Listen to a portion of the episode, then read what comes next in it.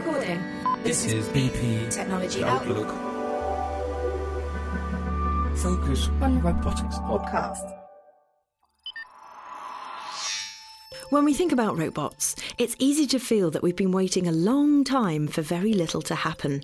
But let's not fall into the trap of waiting for a humanoid, C3PO, or Mr. Data. Robots do already play a huge part in our lives. It's just that they're doing pretty basic tasks at the moment, and a lot of them we don't see in mass manufacturing or automated warehouses, although, of course, we do see them when they're vacuuming our houses. They tend to be highly specialised one trick ponies at the moment. Can you believe there's even a robot for extracting the venom from scorpions? Drone technology, though, is starting to get more sophisticated with swarm or team deployment. And if the last few weeks and months have taught us anything, it's how quickly and dramatically our lives can change. So, can robotics help make us safer in this COVID 19 world we're now living in? Could they help eliminate risks?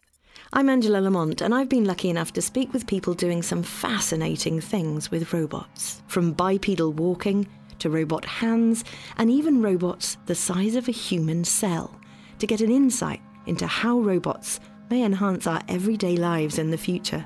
I'm Rich Walker. I'm the managing director of the Shadow Robot Company.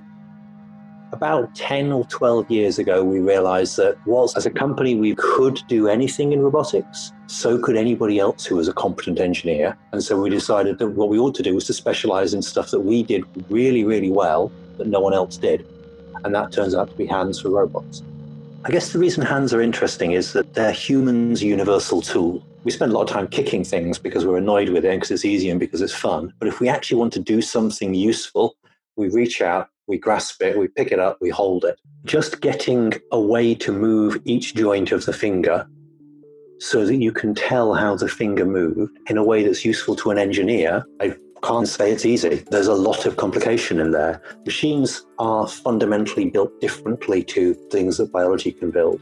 If you look at your finger, you'll see it bends on what looks like a nice rotating point there's a ball that moves fairly freely against another ball that it's butting up against. There's some elasticy tender material holding it there, nothing that measures exactly where it is. And as an engineer, you're like, no, no, no, no, that's all wrong.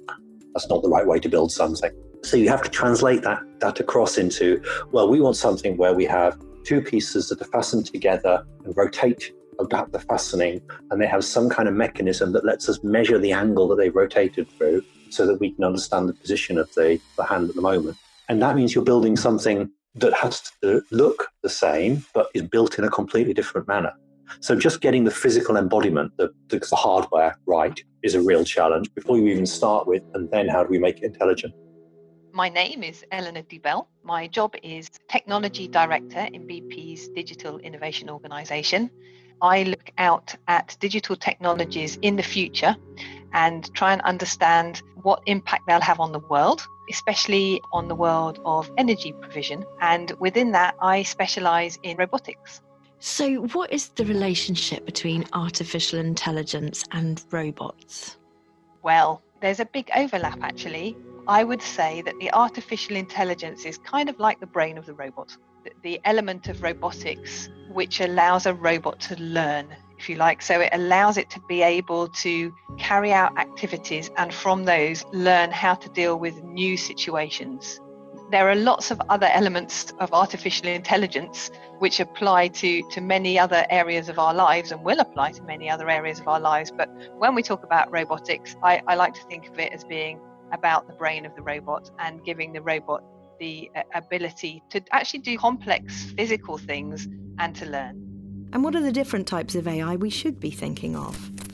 My name is Morag Watson, and I am the Vice President or Head of the Digital Innovation Organization inside BP we have a pyramid how we think about artificial intelligence and at the lower end machine learning pattern matching widely available um, good powerful uh, artificial intelligence but less sophisticated. And as you go up to a place where artificial intelligence can start doing reasoning can start doing learning can do supervised versus unsupervised learning really high um, order recognition. For us the pinnacle of um, artificial intelligence is something that we call cognitive computing not necessarily the widely used definition of cognitive, but we've used it inside BP to make the distinction. What we think is the technology that actually really does begin to simulate how humans think. So, what do you think we should be doing with robots as opposed to what can we do with robots? Rich Walker, Managing Director of the Shadow Robot Company. Where we see the next set of things that we should be doing with robots it's doing things that are dirty, dangerous, difficult, or just plain dull. There's a lot of tasks where people are going into risky environments and they're doing it usually under very good safety cultures, but there's still risk involved. There's a lot of tasks where people are doing something where it's just physically unpleasant. Bolting something onto the ceiling is fine if you do it once, but if you have to do it all day, every day, you get RSI. Let's put machines in place so that those jobs don't have to be done by humans. And then there are jobs which are just like why do we still have people doing that? If you've ever looked at a food processing plant, you'll see people spending all day moving tomatoes from a big box to a little box so it can go onto a supermarket shelf. So I guess it's those kind of areas where, at the moment, either technology can be used to make people's jobs safer, more pleasant, uh, or they can be used to make the jobs more interesting by getting rid of the really boring ones. My name is Marc Miskin. I'm an assistant professor of electrical and systems engineering at the University of Pennsylvania. I manage a small laboratory of undergraduates who are interested in doing research in small scale robotics. Why make tiny robots? Um, I think our perspective is that if you want to look at the potential, there's no better place to look than biology. At some level, right, the, the fundamental unit of life is the cell. It's this thing that's about, you know, 10 to 100 microns. It's roughly one tenth the size of a human hair. It's so small we can't see it but somehow, through little complicated interactions, sensing, behavior, mechanical things that they do, very much like the things robots do, every form of life on Earth basically exists. I think that's a remarkable fact, right? It's it's very very fascinating, and it speaks loudly to why you'd want to build that. If you could even do a tenth of that capability, I mean, the the ability to transform our world from this micro world, it would be phenomenal. Now, these robots are so small, you can make a million of them from one four inch silicon wafer. So you've got human cell sized robots. But what do they do? Uh, they don't do much yet. Um, so right now, we're happy that they walk. And that's the main. The main technical accomplishment, and you know, it doesn't sound that impressive, but it actually is. Uh, you have to be able to coordinate motion between your legs. Uh, so that requires some level of information processing. You have to be able to do work, right? You have to move the legs to move around. Um, so in a year or so, what we'd like to be able to do is have robots where we can program them, so send them just information. Uh, and then they, on their own, get the energy that they need, do what you've asked them to do in their programming, sense their environment, etc. One of the things that we're interested in is working in the biomedical space and starting to explore there and it's it's kind of a natural line of reasoning right? So these are the nerves that connect your brain to the rest of your body. Um, and in a lot of cases right that nerve is just one cell. And if it's damaged you're going to lose a very important function. Um, so one of the things we've been exploring has been deploying robots to do things like uh, regenerative surgeries um, things that can interface with the peripheral nervous system and see what individual nerves are up to as a way of diagnosing diseases or healing them and that, that fits our bill very well, right? Of being something where you really want that cell scale precision. I'm Aaron Ames. I'm a professor at Caltech. Specifically, I'm a professor of mechanical and civil engineering and control and dynamical systems. Uh, in short, what I do is robotics, hence the mechanical engineering and the control theory and the electrical engineering all rolled up into one. So, for you, Aaron, why do you think bipedal is the way to go? At a fundamental level, for me, I find it enthralling because of its difficulty and complexity. You know, it's a very hard thing, yet deceptively simple. You know, we, we look around every day and people are walking around bipedally with no problem. It seems to be a relatively relatively simple task, yet the actual mathematics underlying it are so complicated that it's just a wonderfully rich problem. From an intellectual level, it's it's forever stimulating. From a practical level, there's lots of reasons why bipedal walking is incredibly important. At one level, it's very robust, meaning bipedal robots can go lots of places the wheels can't. Um, more generally, we've built our world and our environment to be amenable to bipedal walking. You know, if you think about stairs or, or tight corridors or everything that we negotiate, or most people negotiate every day without any problems, it's really built around two legs. And that speaks to the broader ramifications of thinking about two legs, which is helping people walk better. So if we can understand bipedalism, we can understand how to transition our our discoveries in that domain to helping people walk better or restoring mobility for people. So there's lots of different reasons from robots exploring environments that are built for humans, uh, robots going places that humans can't go, but we can send robots right now, like Mars, and also helping robots, uh, having robots restore mobility for people that might be compromised in that direction. Why is the prospect of robots exciting for an organisation like BP? When we look at the lower carbon agenda, if we can run these assets more efficiently, that means that we produce less carbon because more efficient means that we're using less energy to, to run our operations. If we can use robotics to help us monitor methane, for example, this also means that we can use robotics as a key lever in our challenges and reduce our carbon emissions. Morag. I think that the initial big opportunity is in how we operate our plant and things that they can do that humans just can't do. We've got crawlers that go up and down the risers on um, some of our platforms in the deep water. So you, are what you're doing instead of taking a human and basically hanging them over the side of a platform to be able to do a, an inspection, you've got a robot that can just be there permanently on the riser, go up and down and and and do the inspection and communicate back. As we look for lower carbon forms of energy, we can think of wind power and offshore wind farms uh, which tend to be in difficult locations, there's a massive opportunity for robots to help with routine maintenance of wind turbines. We're starting to see development of autonomous robotic devices that can reliably scale up a wind turbine tower, crawl onto blades, much safer than needing to send um, people into these situations and can be combined with other robotic systems like autonomous uh, vessels and drones uh, to, to complete inspections. The great opportunity is that robots can actually go places that humans can't go. They can actually go into, you know, a hazardous situation in a refinery where you never could have had a human before to inspect things and say, actually, we need to do some preventative maintenance on this now. So, all these things that we have to think about from a human point of view in our frontline operations, these are things that potentially um, robots could do.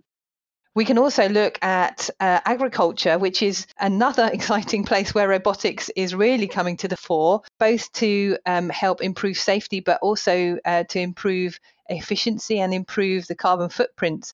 Now, this is important because biofuels are uh, essentially uh, derived from um, plant matter. So, plants are grown to turn into fuel. Robotics provides a great set of tools for planting seedlings, for harvesting, for monitoring for weeds, but also there are really interesting applications for drones to do large scale but high resolution surveillance of fields to look for patterns in crop growth, in weeds, and other problems so that they can be dealt with this means that it gives the opportunity to massively reduce the amount of pesticides that are used and increase the efficiency with which we can grow plants that can be turned into fuel. What do you think of the challenges to moving forward with making the world more robotic or robot friendly? Rich Walker. If you ask me what the biggest technical challenge was, I would say it was around seeing the world, actually understanding what you see computer vision and machine vision and artificial intelligence vision systems have come on in leaps and bounds over the time I've been doing this. And still, you can't build things that depend on vision to be reliable just because it's not. It's really hard to see the world.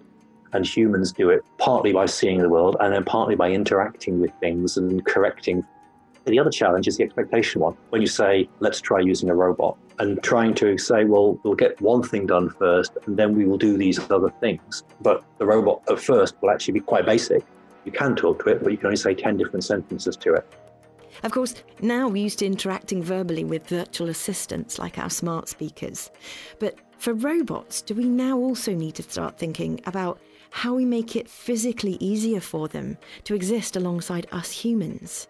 I think we will start to design our world for a combination of humans and robots. So it's incredibly difficult for a robot to open a door. This combination of grabbing something, twisting, and then being able to pull with quite a lot of force, but not too much force, and getting the timing right of all of that is, is something that's actually quite difficult for a robot to do.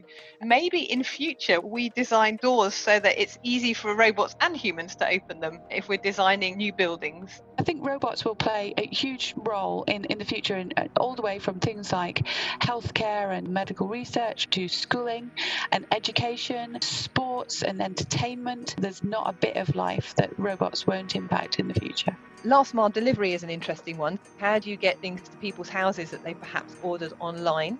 there are some great little robots that are sort of the size of a golf buggy that can do that type of last mile delivery really effectively. But actually, our roads and pavements aren't brilliantly set up for them. There's been some early trial work, and it's been done in, in the UK in Milton Keynes, which has an extensive network of paths that's easy for last mile delivery robots to navigate.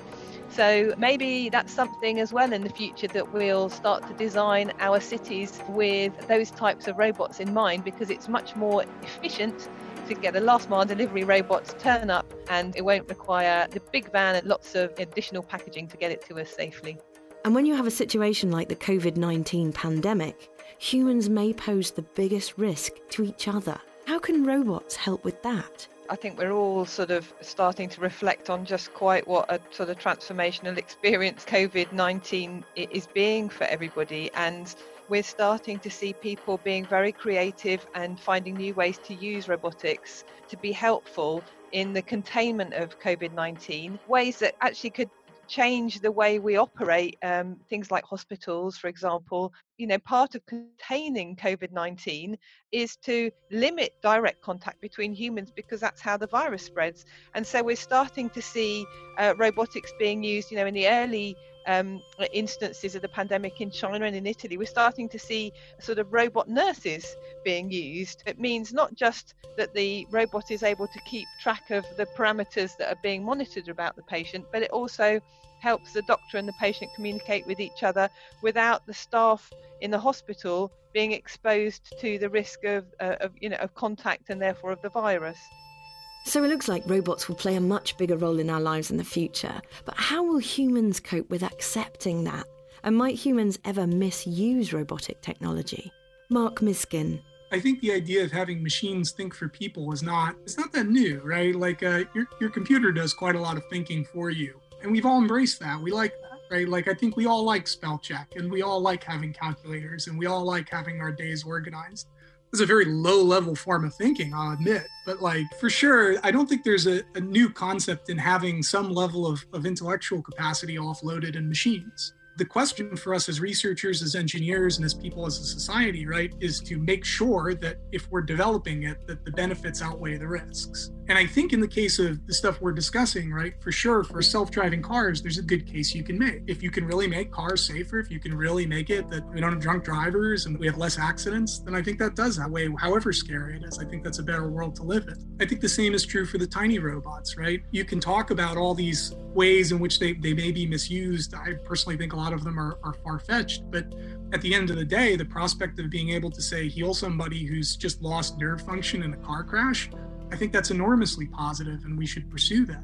Preventing misuse is a challenge for all new technologies, but perhaps the amazing technological advances will enable more control, as well as what seems like endless possibilities. Aaron, I think in the end, for all the things we've talked about, robots are only limited by our imagination. And that's to me the most exciting thing about them. We could imagine a world where we don't need wheelchairs anymore. That's made possible through robots. We can imagine a solar system where we explore it remotely because we can't get there yet. We imagine a planet where we can start to actually push towards environmental sustainability. And that's, I think, going to be made possible through robots. So robots are the ultimate tool to address all of these problems in different form and different function where you know the only limit to what we can do with them is is what we can imagine them to do.